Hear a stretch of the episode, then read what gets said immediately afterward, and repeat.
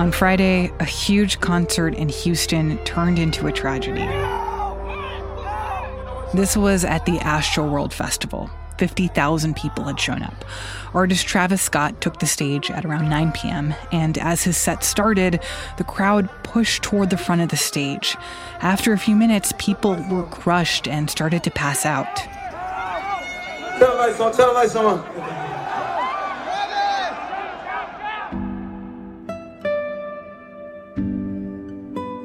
Dozens of people were injured. At least eight people are dead. And this is now considered one of the deadliest concerts in U.S. history. You know, it, it is supposed to be a good time, and this is not something you would expect be doing after after going to a festival, going to a memorial for the people that died in this, those festival. Today, what we know about what happened at the Astroworld Festival. And we talked to an expert on what concert organizers could be doing to prevent these kinds of tragedies. We need to know what these risks are. We need to be able to identify them so that we can um, red flag them early enough that uh, the warnings go up and, and, and something can be done about it. From the newsroom of the Washington Post, this is Post Reports. I'm Martine Powers. It's Monday, November 8th. Today, Houston's police chief released a statement saying that he met with Travis Scott and his head of security to express concerns about safety ahead of the festival. We're trying to learn more details about that conversation, and officials are still investigating what happened Friday night. One of the people injured has already filed a lawsuit against Travis Scott and the concert organizers, saying, quote, they consciously ignored the extreme risks of harm to concertgoers and in some cases encouraged and fomented dangerous behaviors. I just want to send out prayers to the to the ones that was lost last night. We're actually working right now to identify the families so we can help assist them through this tough time. On Saturday, Travis Scott spoke publicly about the concert for the first time. He said that he didn't understand what was happening in the crowd. anytime I can make out, you know, anything that's going on, you know, I, you know, I stop the show and, you know, help them get the help they need. You know, um, I could just never imagine the severity of the situation. All of the victims were under the age of 30. The youngest to die was 14 years old hearing about what it was like in that crowd, so many of us are wondering how could this have happened? So we reached out to Keith Still. He's a professor of crowd science at the University of Suffolk in the UK, and he studies how these kinds of events happen and how they could be prevented. It was one of those, uh, oh no, it's happened again situations. There are a, a lot of incidents that uh, occur, but few fatalities. And of course, the fatalities tend to attract uh, an awful lot more uh, media uh, attention, whereas uh, you know the, the personal injury cases we get involved in generally tend to settle out of court and, and become sealed documents, so never gets fed back into the industry properly. So there are a lot of key learning points that a situation like this, uh, tragic though it is, uh, hopefully will be a wake up call to the industry. So I think so many of us look at what happened here and just have this very basic question of how. Like, how could these people get crushed in a crowd like that? And from what you understand about this incident so far, what is your answer to that question of how? The bits that we're gleaning in terms of the video footage pre incident show a high density, high energy crowd so, uh, high density primarily is the catalyst that can give rise to what's called a progressive crowd collapse or a shockwave. Now, that only occurs when crowd densities are to what we call close proximity, that everybody's mm. physically touching, uh, so that they're in body contact. And in those situations, your feet get closer together. The stability of any individual starts to become difficult uh, to regain your balance if there's a surge or a push. So you tend to fall over en masse. It's like um, like dominoes cascading. Uh, hmm. So you you have this effect where what we call a progressive crowd collapse. It gets bigger, knocks people over, and then of course it's one solid mass. Everybody trying to get up. Arms and legs get twisted together. Blood supply gets cut off to the brain. Uh, you become uh, constrained in your breathing and restrictive and constrictive asphyxia can set in within about six minutes. Oh, wow. That is terrifying to hear you describe. When it comes to the situation that prompts something like this, like what happens in a crowd that causes this to start to occur? Like, is it one person, or or what is the dynamic inside this crowd that brings these uh, situations about?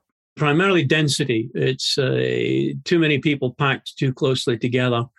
Now, uh, when you plan events, you generally tend to uh, take that into consideration. You know, how, how, do we make sure that this doesn't happen, that we don't get too high density in, in specific areas, particularly around front of stage? A trained crowd manager, a trained crowd safety individual would um, look at the performer, look at the history of that type of crowd behavior in those environments, hmm. and design either gold zones, pressure re- release zones, so that um, you can manage that kind of situation.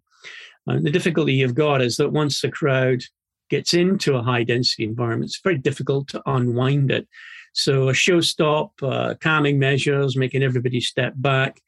Uh, that's generally how these things could be handled. Uh, then your management needs to be trained. The pit crew need to be trained to understand and recognize the signs of distress in crowds that are in those kind of environments.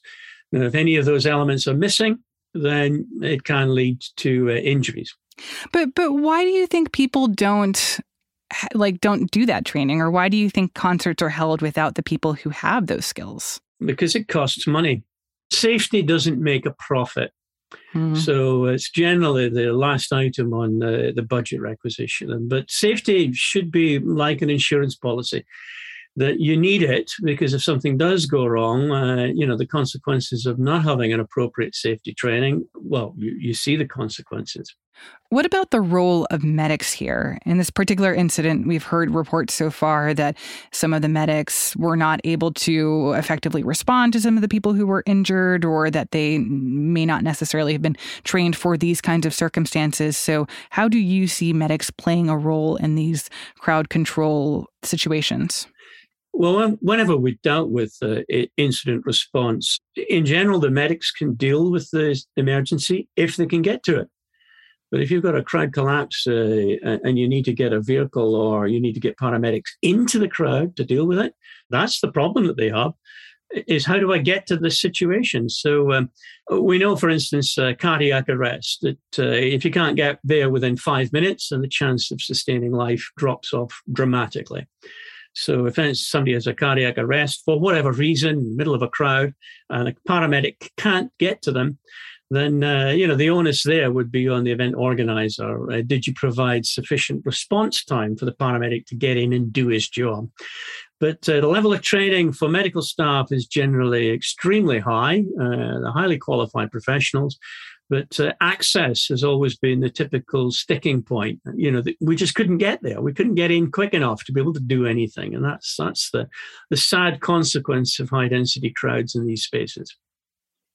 And I'm sure in other events that have happened like this, there is a lot of blame to go around. We're seeing now that there is this blame on the people who were in charge of security, blame on the event organizers, but also blame on the artist himself. And I'm wondering if you can talk a little bit about that. Like, do you think that there are valid questions to be asked about the artist and the kind of energy that he encourages at an event like this? Well, I, am let's put my expert witness hat on. The first thing I evaluate would be the risk assessment. Were they aware of the risks? Did they communicate those risks to the staff? Did they have an appropriate show stop process procedure in place? Did everybody understand it? If you're planning an event of this nature, you already know the performer, you know the kind of behavior that they might induce in that crowd. And if you're going to have that performer in that environment, then you need to design a safe space and have the right safety crowd management protocols and procedures in place. So primarily the event organizer takes the, the liabilities or the responsibilities of producing what we would call in the UK the duty of care to the patrons mm. to provide a safe environment for both the members of the public and the staff and the performers that work in that space. That's your starting point. What, what, is, what does the documents actually have in place? If any of that is missing, then of course the finger starts to get pointed in various directions. But uh, if all of that is in place, and a show stop was called, and the performer then refused to stop the, the show, then of course the liability then shifts. But I don't know the facts. So uh, it's uh, dangerous to have conjecture at the moment without actually knowing physically uh, the sequence of events, uh, the analysis of the CCTV footage, what was happening earlier in the day, the show stop process and procedures, the level of training, and whether or not they were code compliant. Can you tell me about some of your conversations with people who have survived or experienced these kinds of tragedies? And like, what do you hear when you hear from people who have been in these crowds and experienced what it can be like to have a surge like this? Well, having read through literally hundreds of eyewitness accounts of people being involved in these spaces, uh, that's why I do what I do. Uh, I wonder that might be my kids. Uh, you know, so it's uh, trying to improve the safety, but it, it's harrowing, it's heartbreaking, um, it's awful. Uh, you know, I w- I wouldn't want anybody to uh, to go through that, but it's part of the job of making improvements. Now, one of the things that I do is that I, I cannot talk about any case specifics, but I can take the key learning points and develop those into training programs to make people aware of these are the sort of things that can go wrong, and this, these are the sort of things you need to do to prevent that going wrong on your site. After the break, what we've learned from past crowd safety disasters. We'll be right back.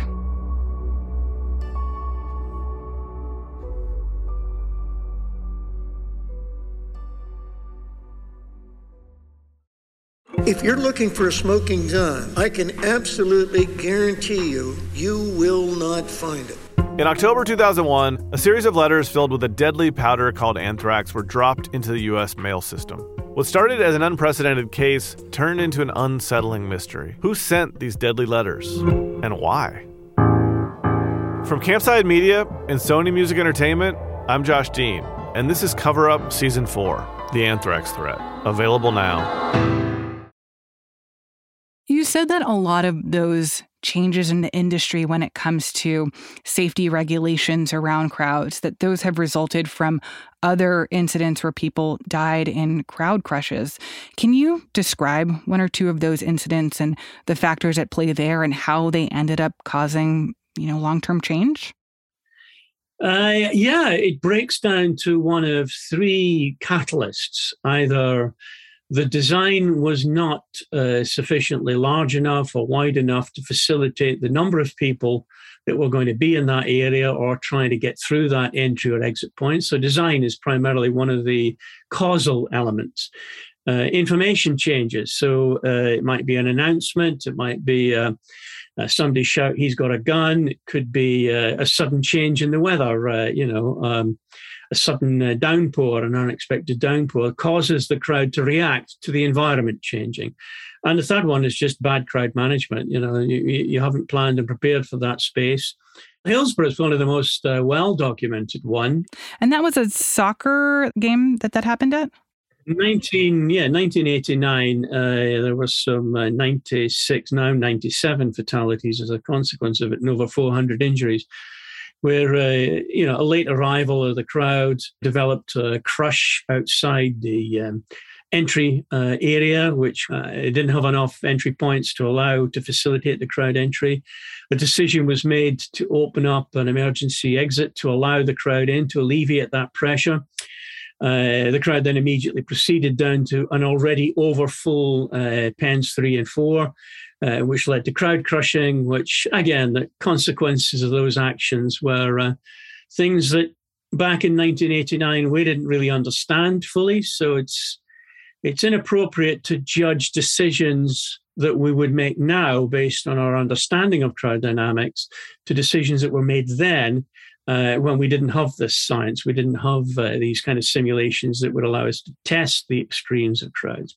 Who is who is ultimately held responsible for Hillsborough for that soccer match? Well, the only person that was charged was the safety manager uh, at the site. But of course, even then, the um, legislation and punishment that's that's levied out for this is uh, disproportionate to the consequences of the actions. So that case has taken over 30 years to come to fruition. And mm even now, there's still uh, controversy around the way in which the process had let down the people that had died.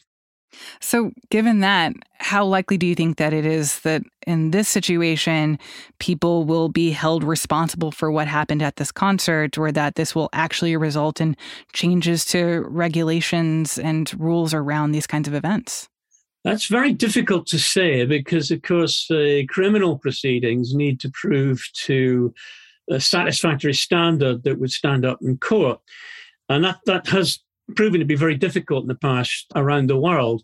Then, of course, civil proceedings may well uh, get involved. And of course, they have a different kind of emphasis for culpability and liabilities. But again, that might take several years. Now, without knowing the facts of this case, I, I don't know if any uh, physical laws were broken uh, according to the event standards. So, you know, it's, it's difficult to assess this, but certainly the cases that I've worked in, in the States, difficult to prove criminal uh, negligence, but in terms of punitive damages, generally getting settled out of court and then sealed so that, uh, you know, n- nobody can talk about it. So no changes are made. What um what would be your advice to concert organizers and the people who are in charge of making these decisions about how to handle huge crowds at an event like this? I think there's always been an awareness that there's a you know there's a significant risk attached to large numbers of people in places of public assembly. Um, there haven't been appropriate training programs in place. And I'm, you know, for the last 25 years, I've been developing and teaching this. So I think education, awareness of those risks is the first step, always towards uh, making improvement. But, uh, you know, so, so long as n- nobody dies at an event, then why make changes? Now you've got a different situation. There's been fatalities. Maybe now the industry will take notice and, and, and start to think, how do we improve?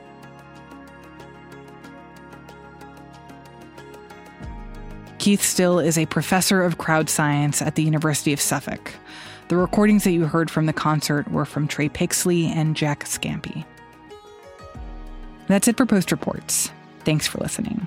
Today's show was produced by Emma Talkoff and mixed by Rennie Svirnovskiy, with production assistance from Lena Mohammed. The kind of reporting that we do is only possible because of our subscribers. Right now, you can try the post for just a dollar a week, which gets you unlimited access to everything we publish. Learn more at washingtonpost.com/slash-subscribe. I'm Martine Powers. We'll be back tomorrow with more stories from the Washington Post.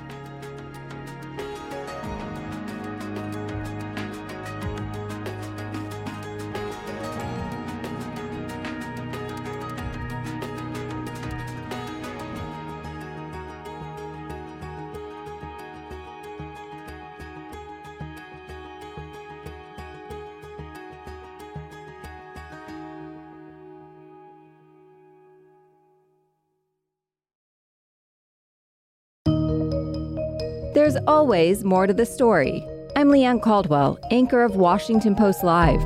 Each week, we bring you inside conversations between the newsroom and the people we cover, from global leaders enacting change to cutting edge artists redefining our culture. And we make you and your questions part of every conversation. Listen to Washington Post Live wherever you get your podcasts and watch on demand at WashingtonPostLive.com.